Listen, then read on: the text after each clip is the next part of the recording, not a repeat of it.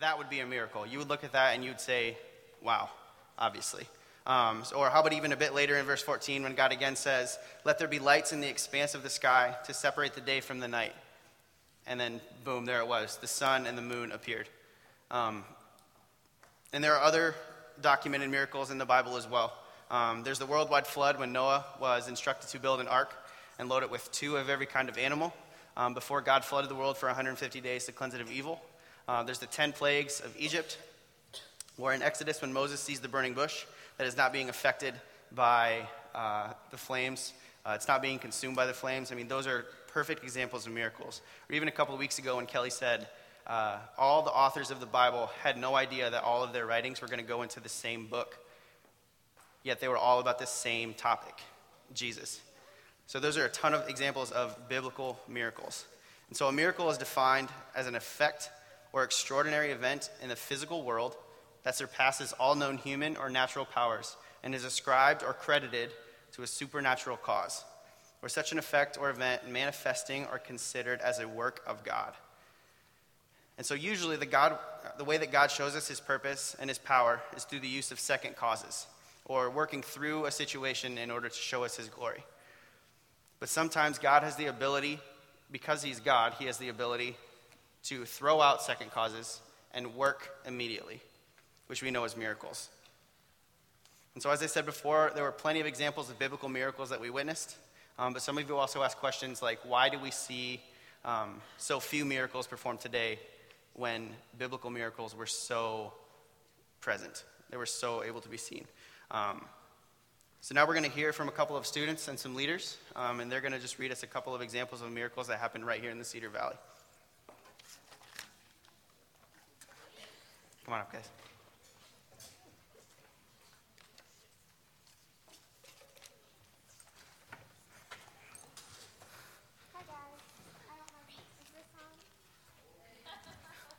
Purple. Okay.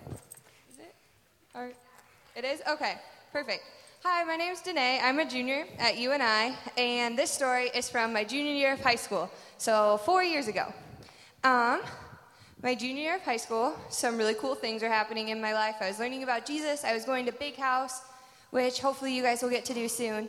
And uh, my dad and my sister were training for a marathon uh, together, and it was a really wonderful bonding experience for them.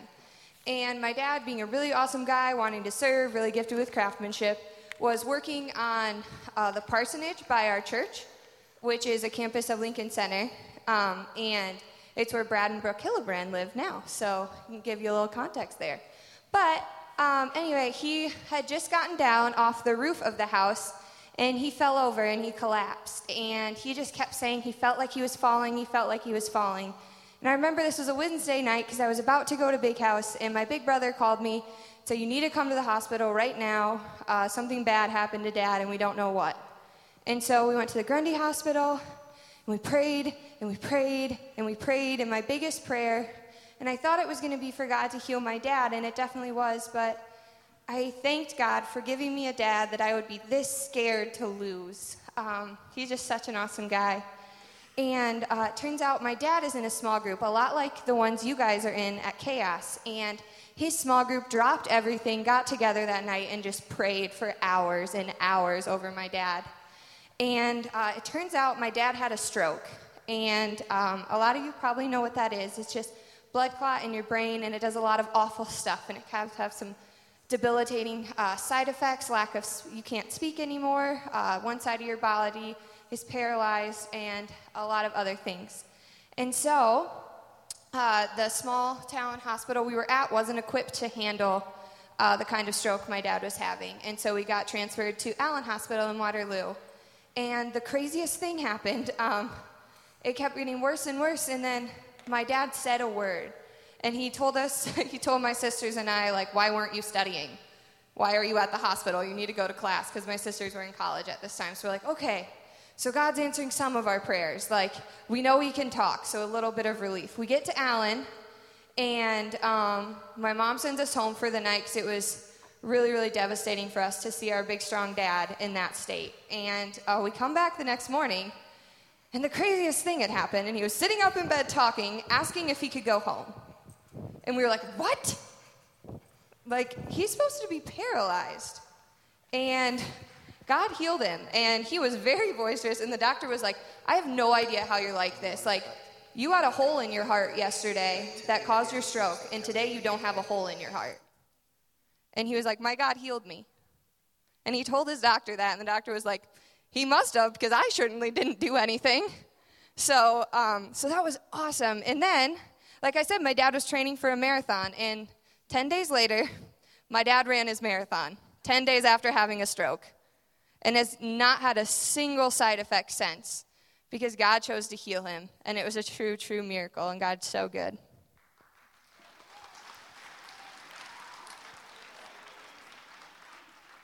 Um, my name is Reese, and I'm gonna like say this story about this girl that like her face was um, damaged in a bike accident. Seven years ago, I was in a terrible bike accident, and the left side of my face had been ruined by road rash. My chin was split open, the skin on my shoulder was shaved off, and I was black and blue from head to toe. The day after it happened, good friends prayed for complete healing for my face, as it was apparent, apparent early on that I was going to be disfigured. There was nothing the medical profession could do to repair it because the skin was so damaged. So I had to trust in, trust in God to heal me because I had no other option. Each day, my husband would look at me in amazement, saying that I looked better since the morning that it happened. It was noticeable that hour by hour my face was healing. The skin was being restored right before our eyes. A couple of days later, a friend suggested I use Mederma to help with scarring. I remember buying it, and then when I went to use it, I stopped and told myself that I had been praying for complete healing for my face, and you, you, by using this, it was a sign that I didn't believe in God would heal me. I remember, I reminded myself that God wouldn't just heal my face, He would leave me without scars, so I threw the expensive cream away. That was a breakthrough moment as my face was completely healed by that night. When my stitches came out a few days later, there were no scars from the stitches or the road rash. My face had been completely healed and restored. But this is not where the story stops. A couple of years later, I was at a conference. The pastor was, was talking about someone who had a jaw issue. I realized he was talking about me. The truth was, I was having jaw issues from an accident several years prior.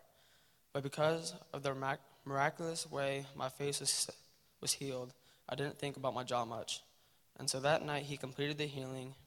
He started several years before and restored to how my body functioned before the accident.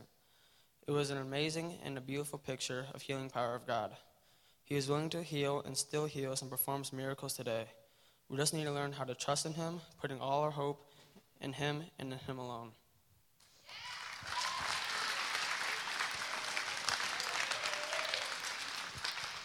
Hi, guys. Um, my name's Megan, and I'm uh, ninth grade, and I'm going to read a story about this girl's father and his mother. Although my father grew up in the church, he had not really made a solid commitment of his own. One summer, he offered to take my grandmother on a trip to Texas. This was before World War II, so there were no highways, rest stops, or other travel amenities we are used to today. It was very hot, and there was no such thing as air conditioning in cars. As they were driving, he looked over at his mother and saw that she did not look well. Her face was flushed, breathing heavy, and she looked like she was about to pass out. He realized that he was literally in the middle of no place, without any possibility of getting help for her. In that moment, he prayed one of those panicked prayers God, if you help me now, I will live my life for you. Down the road was a picnic table and a trash can under a scaggy tree. He knew he had to do something, so he pulled off and helped her lay down on the table in the shade. As he passed the trash can, he glanced. Into it, he saw that there was a big bag of ice on top of the trash. He couldn't believe his eyes. There, in the middle of all that heat and emptiness, was an incredible answer to his prayer. He took the ice and used it to cool his mother down. As soon as she was some better, he helped her back into the car and took her to the emergency room in the nearest town. The doctor was amazed at what had just happened and told my father that if he had not been able to reverse the symptoms that she had been experiencing, she might have suffered from a stroke or worse. That miracle on the Texas highway changed my father's life.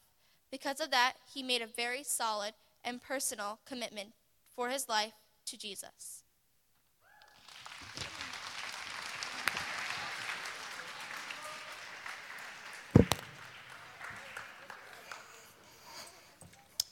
All right. Let's get one more quick round of applause for our students and leaders that are willing to share. All right, good stuff.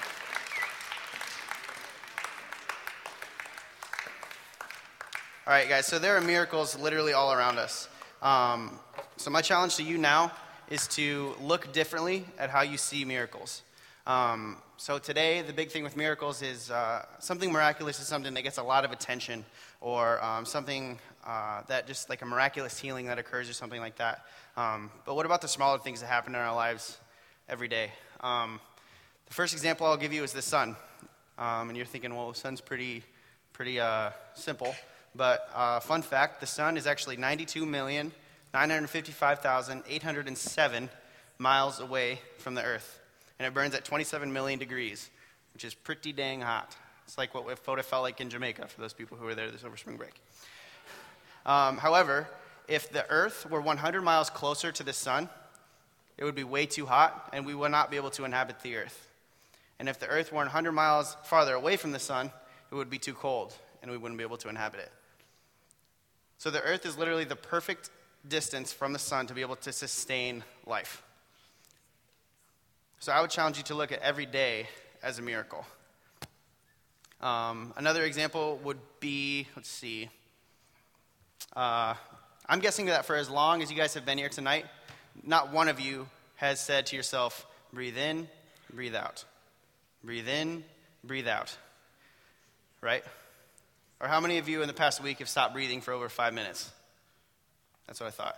I didn't see any hands go up. So, your body has an involuntary system inside of it that allows you to breathe without thinking about it. Okay? And if we didn't have that involuntary system, and if it was voluntary and we actually had to think about breathing, that's the only thing we would ever be able to do. We wouldn't be able to do anything. I wouldn't be able to speak to you. Nobody would be able to run the computer in the back. You would barely be able to sit in a chair because constantly you would be able to think about, okay, breathe in, breathe out. Breathe in, breathe out. Because if you took too long in between breaths, then you would die. So, literally, every breath that you take is a miracle. So, miracles are all around us. We simply have to look for them. Uh, but sometimes we might be wanting or needing miracles to happen and praying about them, and they simply just don't happen. So, we also got some questions about praying. And questions are these Why does God sometimes not answer my prayer that people have been praying about for a while, but still doesn't happen? I know that God has a plan for our future, but I just feel like nothing is changing. Why does God not talk back to us? Why doesn't God show up in my life when I need him to? Why doesn't God show up in my life? And that question was asked three times. Why does it feel like God only answers prayers some of the time?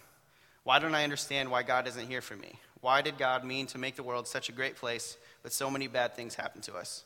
Does God ignore my prayers on purpose? Now, sometimes we might say, God, please heal this person or that person, or even, some, even something as simple as, let me pass this test. Uh, but we also have to know that often we don't know what the best plan is for our lives. We might think that the miraculous healing of a loved one is the absolute best outcome, and that there could possibly that there could possibly be, but we also don't see the big picture. We only see a small slice of the entire pie. And so when we aren't able to see what God has in store for us, when we aren't able to see the big picture, it's in our nature to ask those questions. Like, why isn't God here for me? Why does He not answer my prayers? Does God ignore my prayers? And there are things that we will encounter in life that are tough to deal with. But we also need to remember that we are unable to see the big picture. God is able to see the big picture in our life. And sometimes the plan that we have for our life might not work out exactly like we want it to. And because we can't see what God is doing in our life, it causes us to ask those questions. And it makes us uneasy and scared. And we start to think that God isn't here for us. It can be hard to trust God when you don't see the good that He is doing. So, what do we do when we pray and God does not answer? Why should we continue to love an almighty God when He doesn't show up when we need Him to? But we also need to remember to ask those things, but also remember that we truly don't know the picture that God has painted. We just don't know. we also have to remember the God that we're talking to. Remember, this is the God that gave you life. So we're going to turn one more time in your Bible. We're going to go to Genesis in the next chapter, in chapter 2.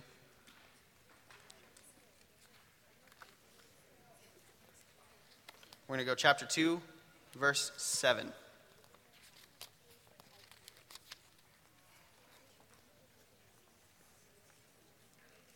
Verse 7 says this Then the Lord God formed the man of the dust from the ground and breathed into his nostrils the breath of life, and the man became a living creature.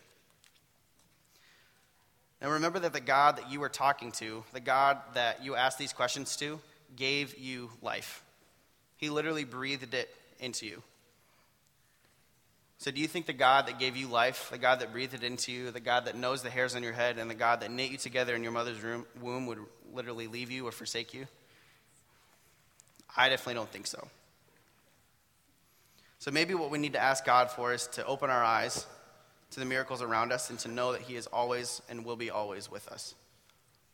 So, again, we're going to hear from a few of our leaders that are going to go through some times in their life um, when it was hard for them to see God and the prayers that they offered.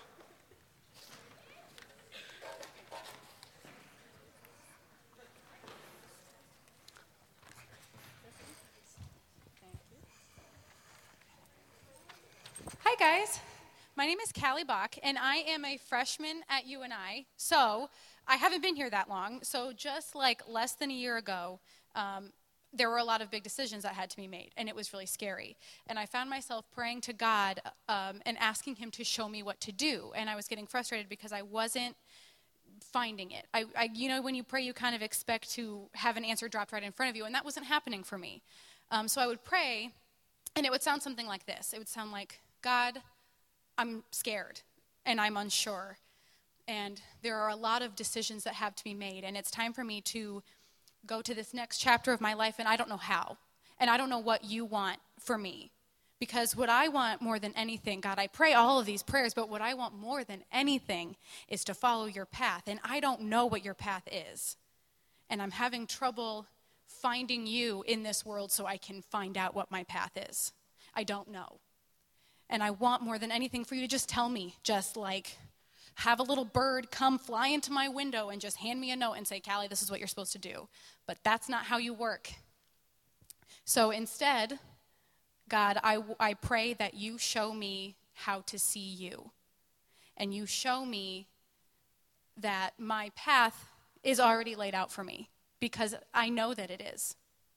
And after I would pray these things, and I realized I would, I would try to go out into my life and see God in my everyday life. And I realized, though God doesn't drop the answer right in front of you, I see Him. I can see Him. I can see Him in my mom every time she tells me she loves me because God gave me a mom who loves me. And no matter what that path is that I don't know yet, I still have that. And so then I would go back and I would pray, God, thank you so much for my mom. I love her and you gave her to me and, and she's so supportive but I still don't know what I'm supposed to do. What do I do? I can't see you.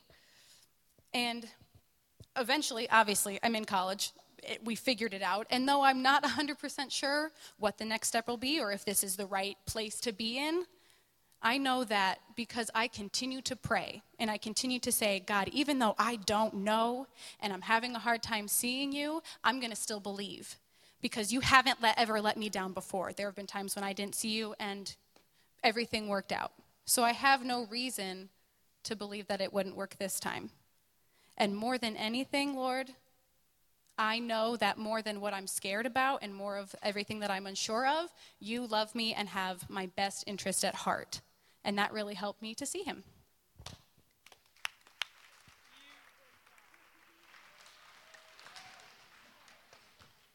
Was awesome, Callie. Uh, my name's Brittany. I'm a sophomore here at UNI.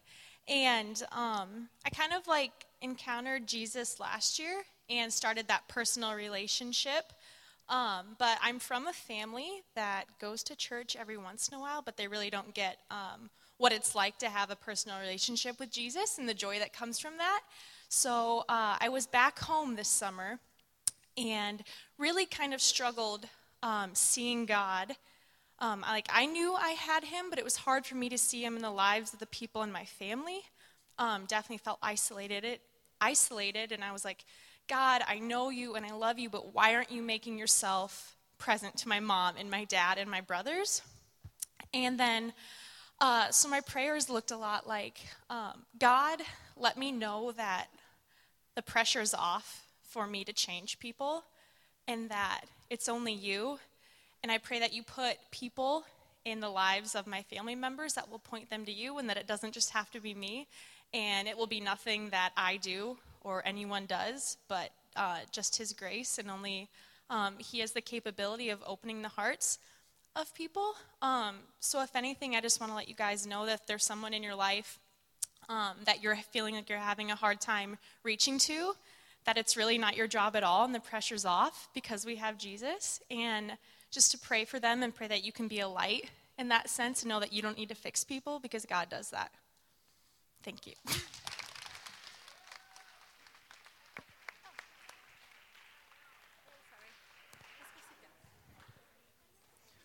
All right, guys. Uh, we're going to give you an opportunity now, uh, probably for the next 30 seconds, um, just to be in prayer with God. Um, just present Him with a request of yours, um, but most of all, just asking Him to instill in you a spirit of knowing that He is God and He will never leave or forsake you. Okay, so we're just going to be in a time of prayer uh, for the next minute or so.